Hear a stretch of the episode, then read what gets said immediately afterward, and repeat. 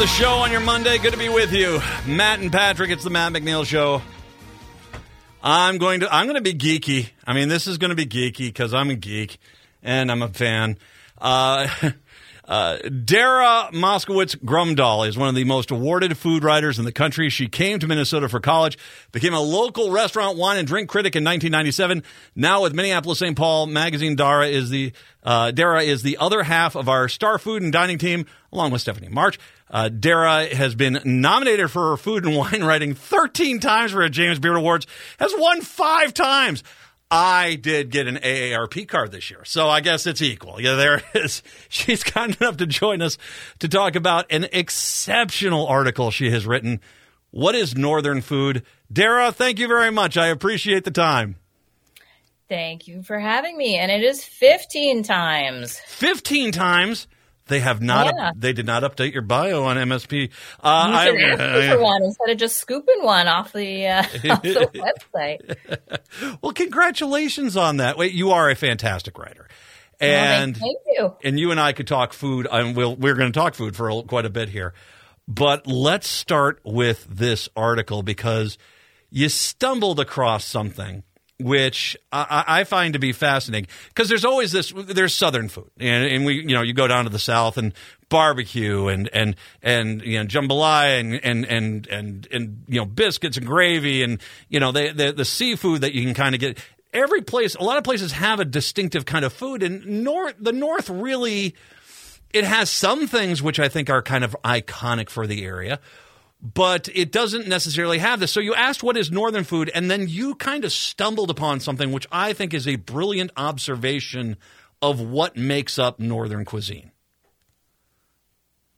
Yes, I did. And you know, I should backtrack and say not only uh, have I been thinking about, you know, what is Southern food, what is Northern food. I have been working on this since literally maybe 1997, sort of. Um, so I grew up in New York City. I came out to Minnesota, and now I've been here an awfully long time. And the whole time, uh, people are very uh, you know, self-deprecating. How many times have you heard the whole like ketchup is a spice, uh, you know, or or they're very oblivious. Like, how many times have you kind of heard that like mashed potatoes or pie, like that's not anything that's special, or you know, wild rice soup is just something that's just kind of like here, like nobody cares.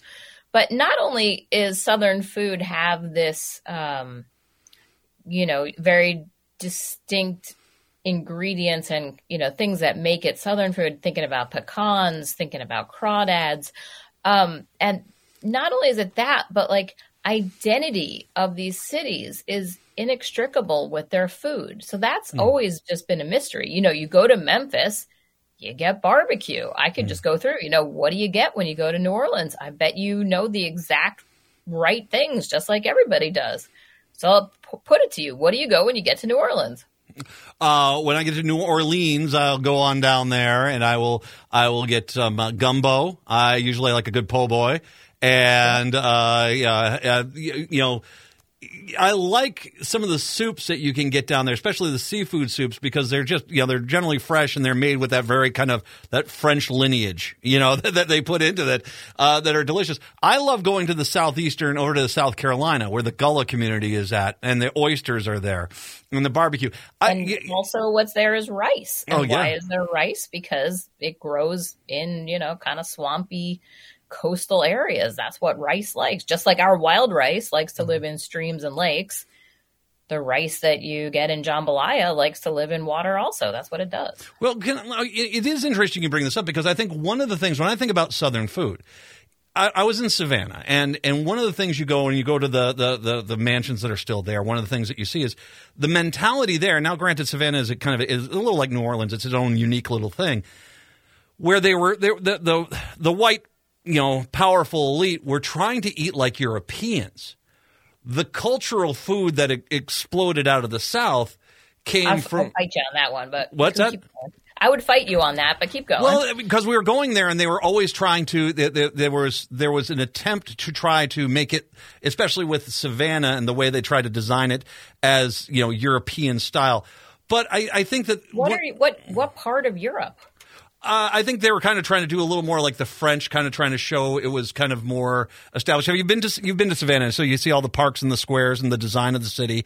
And when you've gone to, uh, we've gone to some of the mansions there, and they talk about how when they did these, especially the parties, that the mentality was to show that we can do just as ornate feast as anyone can a little bit of inferiority complex to to the north for sure, especially New York City, but as well, it seemed like they, they were trying to, especially when they were entertaining you know European dignitaries. They were trying to do French style or European style meals down there.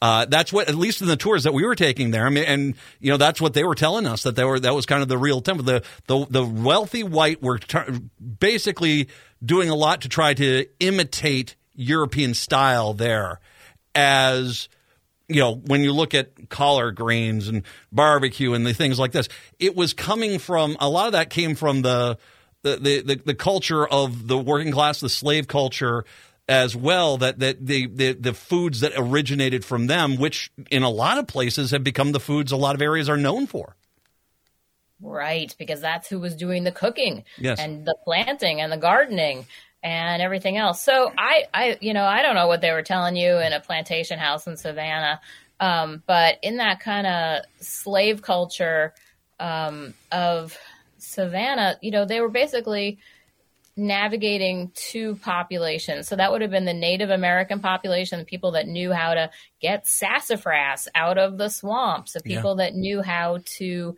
uh, grow corn, which of course is a nor- northern Native American, you know, thing. Like from the Aztecs, the Mayas, up until Ontario, this was the land of corn. So you're thinking about cornbread. That's a you know Native American food. There's no cornbread happening in France, no matter what they have to say in uh, in a plantation home in. Uh, in Georgia. And then, um, you know, so the other population that you're looking at, of course, are enslaved Africans who brought over a whole bunch of foods with them, you know, tucked into their hair and, and any other way that they could preserve their culture and, and provide for themselves and their children in this uh, land that they were being shanghaied and, and uh, driven across the sea against their will towards. So that's okra, that's, uh, you know, pumpkins, that's, you know, all of the things that we, you know, you're thinking about something, a dish like succotash, a dish mm. like uh, calabash. Like those things are succotash is a is a Native American African American hybrid food, and if uh, you know they had airs of being French, like I don't even know what to say. But you know, well, the white the white population, the white population, not necessarily the African American population, but no, I think that there is, you know, especially well, that's who was doing the cooking. You know, yeah, so if you look at a, at a city like New Orleans, that was an actual place that was owned by Napoleon Bonaparte mm-hmm. up until the, you know, the the Louisiana Purchase. So a lot of French culture was in cities like Louisiana, mm-hmm. but um, you know, and certainly the the oh Thomas Jeffersons of the world, you know, very attached to France, going back and forth. And, you know, he had a elaborate wine cellar that he was constantly stocking. It was a big preoccupation of his. So there were hmm. connections of France, but, you know, those things that we think of as Southern food, I don't think have really anything to do with France at all. Well, no, and I, I and I agree with you. I, I was not saying that as a that's where it came from. I was saying that that, that was kind of the, the airs that the white culture was putting on, but the foods that are known for the Southern culture did not come from that. It came from something else.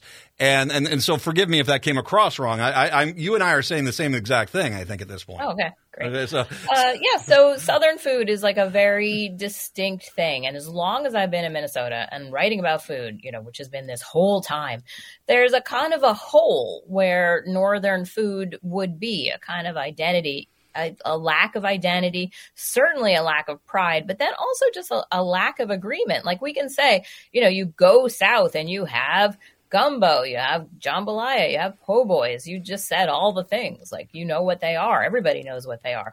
But we don't have that agreement with northern food. Um, and you know, and I can a couple of years ago, I did a big story on the beef commercial sandwich. Did you ever read that one? Uh, I no, I did not. Okay, so the beef commercial sandwich was one of my uh, things that I kind of excavated about northern food. So that is just basically a, a roast beef sandwich with, um, well, potato mashed potatoes as the base, sliced roast beef, uh, and then you know gravy, like homemade gravy, up over the top, and it's it's wonderful. And there's a couple places around that still do it, but I, I talked to some old timers, and everybody had the exact same thing to say about it. It was like a beef commercial sandwich was what you ate when you went into town with your harvest or what you ate when you were a traveling salesman and you had one meal that you ate in a day while you were traveling and it's uh it's the kind of thing that was very um, i want to say preyed upon by our local wonderful food companies like so they you know, gravy packets. Like they just destroyed our gravy culture in a generation. And so nobody really knows how to make gravy very well. And everyone thinks you make it from packets. And that's,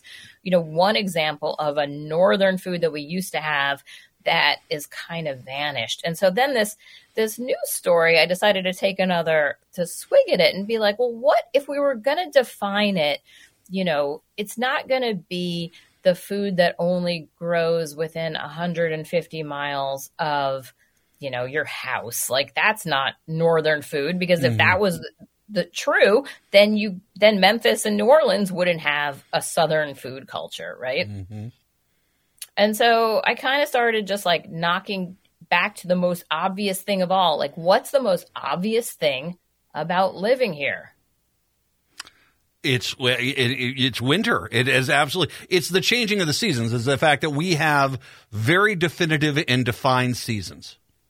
Yeah, it's mm-hmm. the cold. It's the yeah. snow. Like anytime you go anywhere, everyone knows how this is. You go anywhere, you go to California, and people are like, "Oh, how do you stand it? Why do you live there?" like, mm-hmm. right? You go to New York, and people are like, "Oh, I couldn't take it. That wouldn't work for me." Um, and it's just, you know, extremely annoying as someone who loves to live. I love the snow. You know, we have a beautiful snowfall. I can't wait to get outside. I'm uh, my dog and I like we love the snow. We love to go walking on it. Like, how many pictures of snow do I have on my camera phone? Probably one million. Um, but it's it's like the defining thing about living here. And so I started thinking like, well, what if what if northern food is the thing that comes from land with serious snow? And then I just started talking to everybody in food about this and it started to make more and more sense. And it's one of those things where once you kind of figure it out, you're like, adoy, that is the most obvious thing. Like mm-hmm. it's the food that comes from winter. And then I started kind of digging in and finding that, oh, guess what? Snow, cold, this absolute hard stop to fertile processes that start that you know that we all know comes down in October, maybe early November, someplace like that, starts up again late March.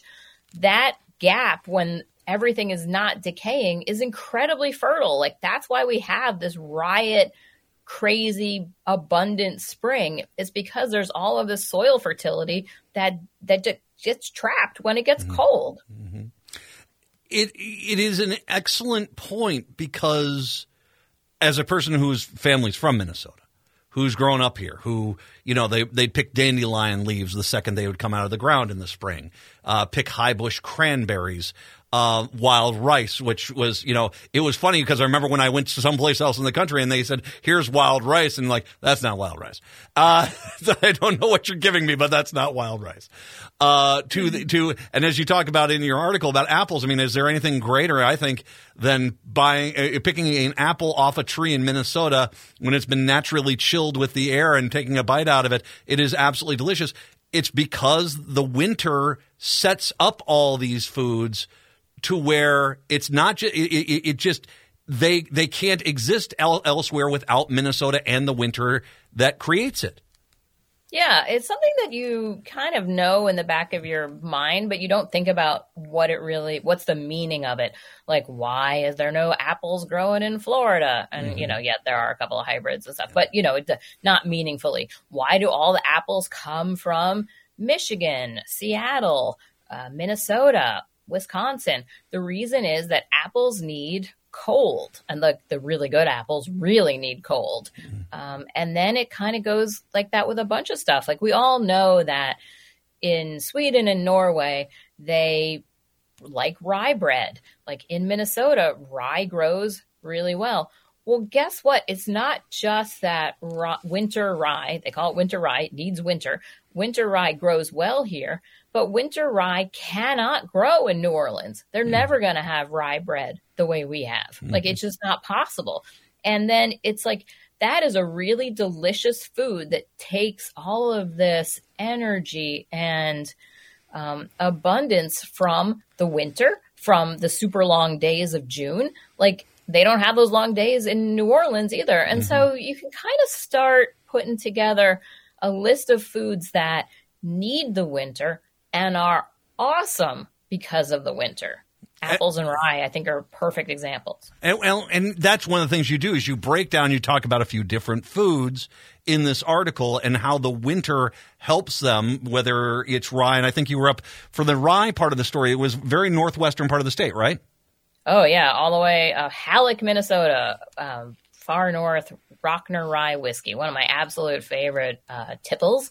Um, yeah, they're practically in North Dakota and they're practically in Canada, and it's perfect rye country. And and the, as well though, and talk a little bit about cheese because I thought that was fascinating. How is the winter mold the cheese here in Minnesota? You know, we have a small but mighty cheese uh, scene here. So there's a couple of great ones. There's Redhead Creamery uh, here in Minnesota. There's Shepherd's Way down in Nerstrand, Minnesota. And there's a couple things to think about. It's like uh, the sheep's milk cheeses of Shepherd's Way. Well, it's like, what are sheep doing? Like, they're having these gigantic woolly coats. Like, why? Why do sheep need gigantic woolly coats? Is it for bikinis? Like, is it for swimming? Is it for their exciting life uh, poolside? Like, no. Uh, sheep need giant woolly coats because they live in cold places, right? They climb up mountains. They do stuff outside where it's cold. And what do you need to do when you're outside where it's cold and you have a baby?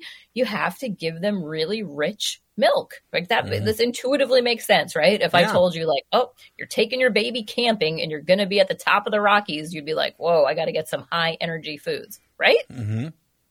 And so that's where the milk kind of comes from for our great Minnesota cheeses. These animals that live outdoors, you know, sheep particularly, they make a really concentrated, intense, uh, rich milk and that's what makes the cheese so great um, and the you know if there were living you know if you took the shepherd's way herd of sheep who i will add like they just live outside all year round. They yeah. keep the these are farmers that keep the you know the the dairy barn door kind of propped to a lower level so the sheep can come and go. It's like a garage door that goes up and down and they keep it you know kind of half propped so that the sheep can just do what they want. Like, and if it's nice out you know if it's 20 degrees and sunny if it's 10 degrees and sunny the sheep are outside doing their thing.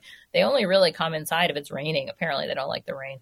But um so w- those sheep are eating the very abundant stuff that's growing outside, you know, and then they're coming inside. And guess what? The molds that just happen to be floating through the air, just like we have molds floating through the air everywhere. Um, the ones that are on the Shepherd's Way farm are what make the Shepherd's Way cheese. Uh, and so if you just picked up the Shepherd's Way sheep and you drove them to Tampa Bay, uh, they wouldn't be making the milk that they make. Mm. They wouldn't be eating the delightful pasture that they eat, and they wouldn't be making the cheese that they make. And so it's like that's a food that needs all the snow that we have, all of the liquid that you know that that makes all the plants grow. Mm-hmm. Well, and and this what what your point is does remind me a lot of my family, and that because there's just a basicness to it. It's just it, what you're describing are kind of base foods that are just out there. But as you described, they're delicious apples and, and rye bread. Good rye bread. My God, is that great? And and and you know the, the carrots and the cheese and the stuff that's in your article. But like I said, my parents, I remember when dandelions would come up, the first greens and the asparagus would come in, and they would go and get those in the ramps, and then they'd go get the fish from the lake, and they'd go get and, and the wild rice, and they'd go get this. The, the the the in in in fall they'd go get the ducks and the deer, maybe even if, if they're out in the western part of the state, some pheasant, and and they would have these things, and they're just base things, but they are there because Minnesota's Minnesota, and Yes. because of all of that, it's it's not you're not making some sort of 40 ingredient recipe. It's just the base stuff. But that's what is that's what Minnesota and northern cuisine, as you as your article says, was northern food. That's what it is. It's just these great base ingredients, which individually can stand on their own. Work sometimes when you combine them with other things, but they are they're just things that, as like I said, you know, people used to pull. You know, my family just pull carrots out of the gar- garden. There you go, you're having a carrot. You know, it, it's nothing. It doesn't necessarily have to be fancy to be a great example of what the food of the area is. Absolutely. And every single thing that you just listed, I could talk about for one hour. I mean, walleye are exactly, walleye are a perfect northern food. Yeah. And if, you know, if we were near Paris, walleye would be the greatest delicacy in the French kitchens. But because they're far away from us, uh, they don't, you know, the, the, there isn't this fancy cuisine built up around them. And I would say also that, you know, these elemental foods, so venison, oh, how I love it, um, pheasant, grouse, um, pheasant is the food of kings. You know, like that's what Louis the Fourteenth would be eating every day if he could have. Um, you know, pheasants are the greatest thing. Venison, they're all of England and uh, you know Scotland like was riddled with rules about how all the deer belonged to the nobility and the peasants couldn't have them and this that and the other thing because that stuff is delicious and everyone wants it and there's a lot of um, prestige there. But those those things that we think of as like french food german food you know these these uh, fancy foods they really rely on those those extremely basic ingredients. So like a really good duck um, simply roasted is like there's nothing better. A pheasant just dressed with salt and pepper and, you know, roasted over wood, like there is nothing better. That's a cuisine. And we can kind of start um zeroing in on these things. Like duck, I feel like you know, if I had room in that story to talk more about how wonderful duck is, you know, wild duck, farmyard duck, all Minnesota duck is so great because it gets that insanely fatty layer because it's get the ducks are getting ready for winter. Mm-hmm. Well, how about corn? And, and, and your point about the north is, is so good because, you know, trees as you go further north don't grow as other things because they have to deal with that winter. And it just seems like the corn you get in Minnesota is this this sharp. You, you bite into it as an ear of boiled corn, and it just pops because it's just so it's so tight. I don't know if that's obviously we do have the warm summers, but it's the kernels are so tight and delicious and sweet, and it is something that. And hey, I've had great corn in Iowa. I don't think it's as good as the corn you get in Minnesota. I just it, the, it seems like the further north you go, the more delicate it gets and the more delicious it gets. All right. So, two things that come to mind. One is that I think that if you are experiencing the greatness of sweet corn in Minnesota, uh, thank a really skilled farmer. Uh, Yes. and the farmers of Minnesota know how to do this in, for generations and are better at it. But we have something called, uh, I'm going to bring in a wine term. Have you ever heard the phrase hang time? Um, so hang time is the amount of time that a you know wine grape spends just like hanging out in the sunshine, and people say like it's a truism in wine that the longer daylight you have, the more hang time you have, the sweeter the the more developed flavors you get in the stuff that's hanging out there. So that's why Oregon Pinot Noir is so wonderful and expensive, and that's why you know the the French wine regions that are the most expensive are those northern French regions. You know, uh, Bordeaux is basically uh, driving distance to to the Netherlands. You know, it's up on the on the northern part of everything. Um, and so, because it has longer daylight, those longer days. I mean, think about what a Minnesota June, Minnesota July, how long those days are. It's light till what time? Ten o'clock at night most Yeah. of the time. Nine thirty, yeah, sure. Yeah. And so that's, you know, what are, what's a, what, think about the perspective of you're an ear of corn, right? so you're just, you're standing out in the field. The sun comes up at what, 630. It's still going at 930. You're just sitting out there developing all of your delif- delicious uh, flavor flavonoids and stuff. uh, we got to take a break, but when I come back, I want to actually talk about something you repeatedly say in this. This is not a story about climate change but you do bring up the point that if we start losing this winter, do we start losing the identity? And I want to talk a little bit about that, and then also talk a little bit about as you talk about skilled farmers. Uh, yeah, we do have a lot to thank for the skilled farmers because I think the way that agriculture has changed too has has dramatically it, it, it, there is a danger there too of us losing those those crops which are you know kind of what we're known for because of mass production. I'll talk a little bit about that when we do come back. Uh, dara moskowitz grumdahl now you know why i'm a fan of hers. She's uh, she's brilliant. Uh, from msp magazine minneapolis st paul magazine talking about her article what is northern food? We'll take a break. Come on back. It's the matt mcneil show right here on am 950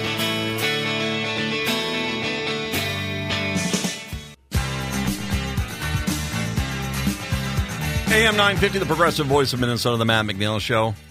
Dara Moskowitz Grumdahl is kind enough to join us from Minneapolis St. Paul Magazine, one of the great food writers over there, talking about her fantastic article, What is Northern Food?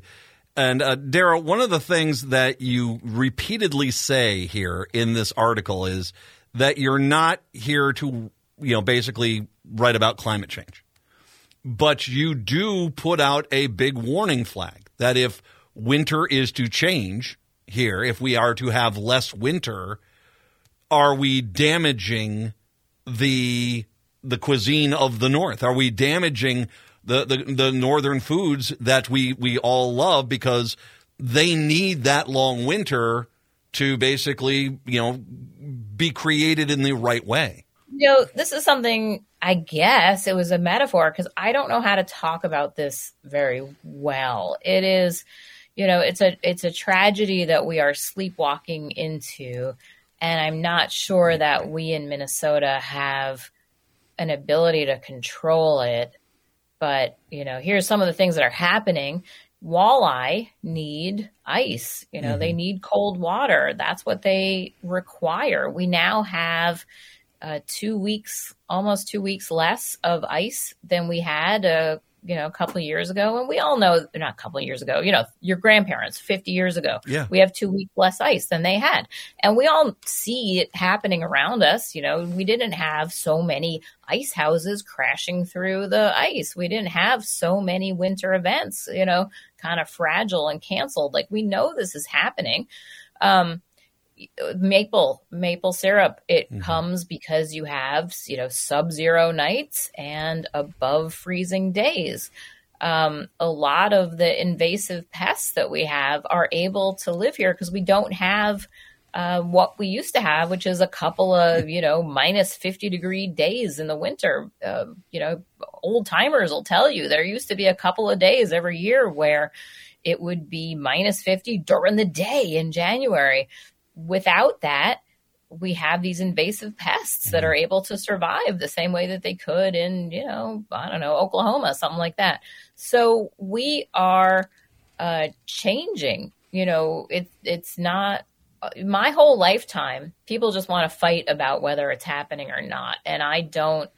Um, I kind of maybe aged out of that. I find it so counterproductive. I don't want I feel like a lot of times with climate change, we're all a bunch of people standing around a hospital bed of a beloved, you know, parent or something. And there's always like, if you have a dozen kids, then one of them's like, everything's going to be fine. Like, and then they get mad at you for saying like, nope, we got a, we got a worse diagnosis than that.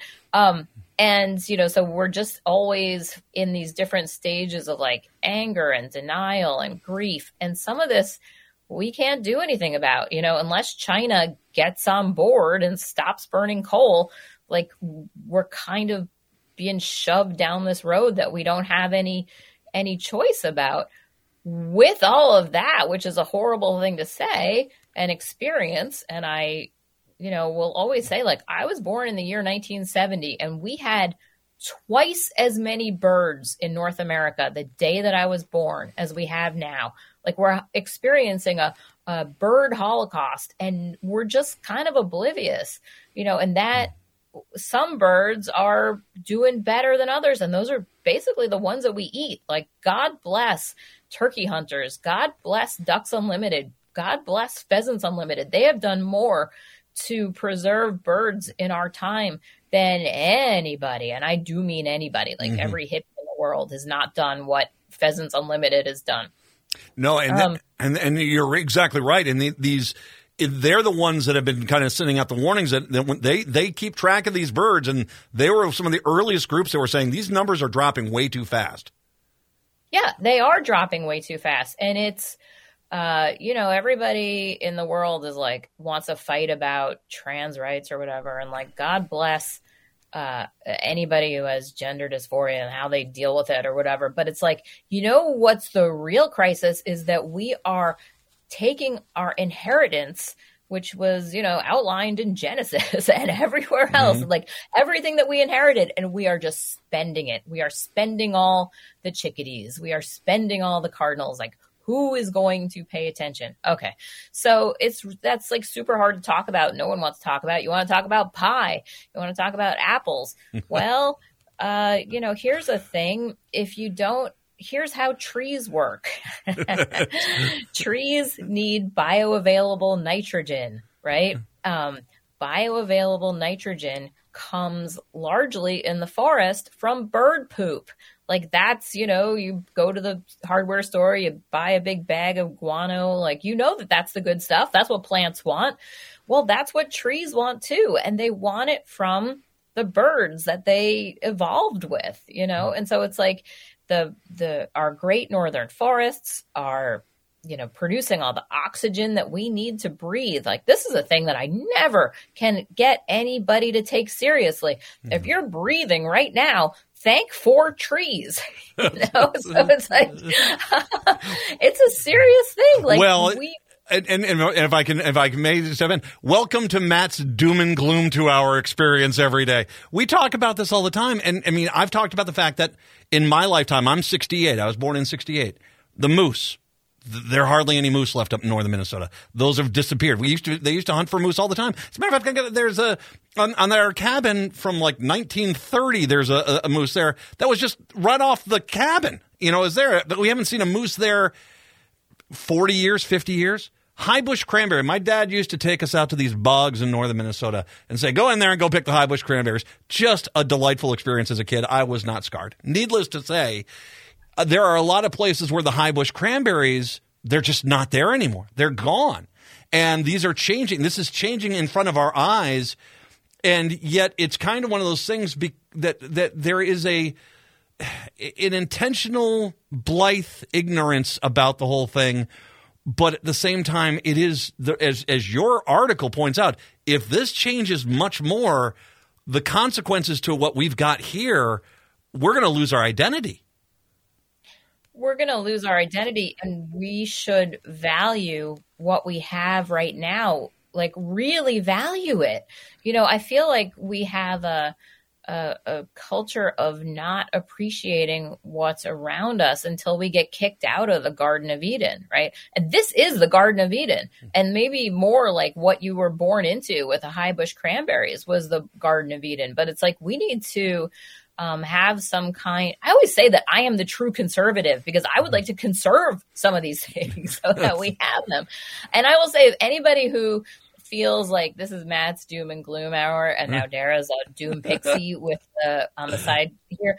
Um, it doesn't. The most important thing that I've learned over the last five years was by reading Jane Goodall's book Hope, mm-hmm. and she just goes over like nature will bounce back if you let it.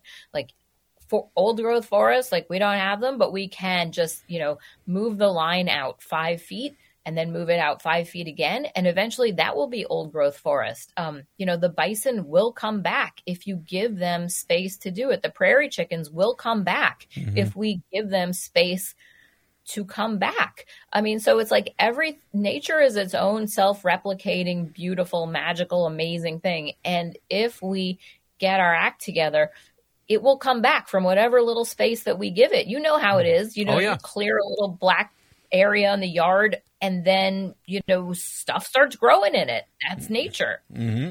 and and and I look at it for my, my I've got three kids. I want them to, and I want to have grandkids. Hopefully someday. I want there to be a world for them to enjoy that's somewhat similar to here, without us, you know, people begging us to pump water out of the Lake Superior and stuff like that. I mean, we can go down that whole path. One thing I I, did. hate that whole thing. Oh, I do so too. evil. Why are you in the desert? You're in the desert. Didn't you see when Yes. when you didn't see any trees? Was that was your first clue?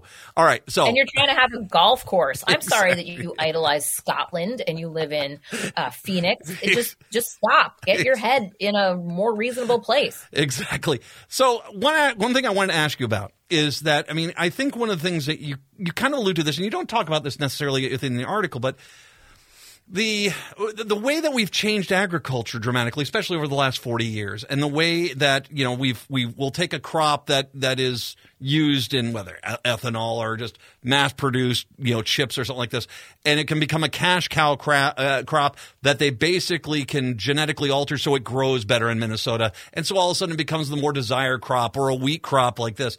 Do you feel as if part of the Minnesota food identity? has been lost because we don't have nearly as many kind of unique farmers that would you know have a much more ri- robust and diverse growing you know uh, you know product that, that that the the amount of food that we're growing is is getting more and more narrowed outside of these kind of specialized farmers Great question. I could talk about this also for another two hours. So Mm-hmm. I think there's a couple of crises happening. One of them is that we should not be letting hedge funds buy farmland. I think that this is a, a absolute crisis in the countryside. Like we need to have young farmers able to buy farms.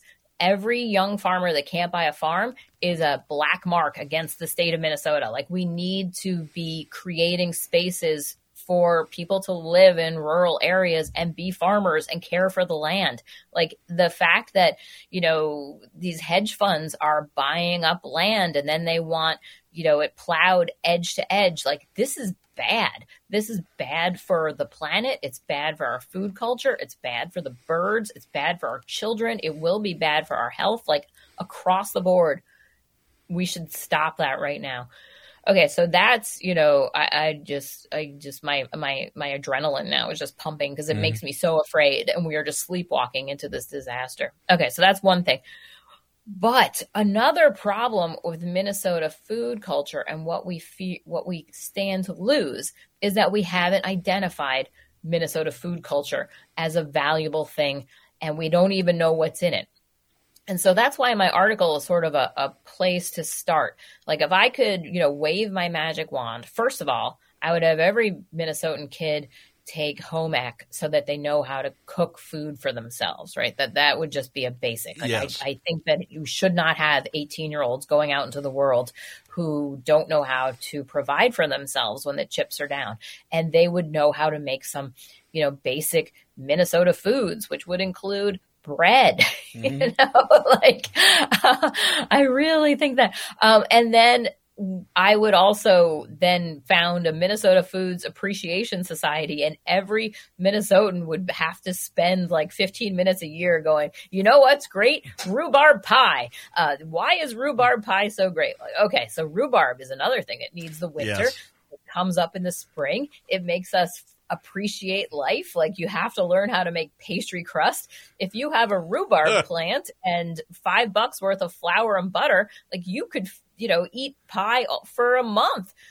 That's, you know, that's a thing that I would put in the Minnesota food canon. And then I would put, you know, other ones. What's the, like sweet corn is absolutely the greatest. You know what else is the greatest? Eating sweet corn at the state fair or at another place where you're in public with other people and celebrating your community.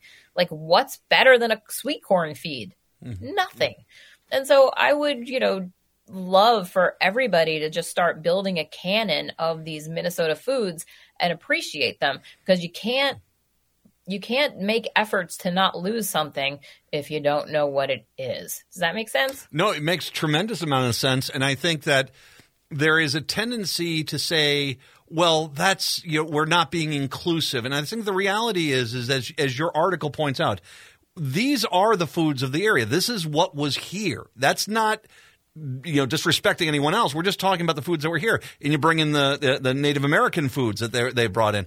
This is what was here, and if we don't appreciate what's here. And we just change everything to everything else. It's it's it's lost, and I couldn't agree with that more. I think that there is a great amount of pride I take in feeding my kids as a Minnesotan would.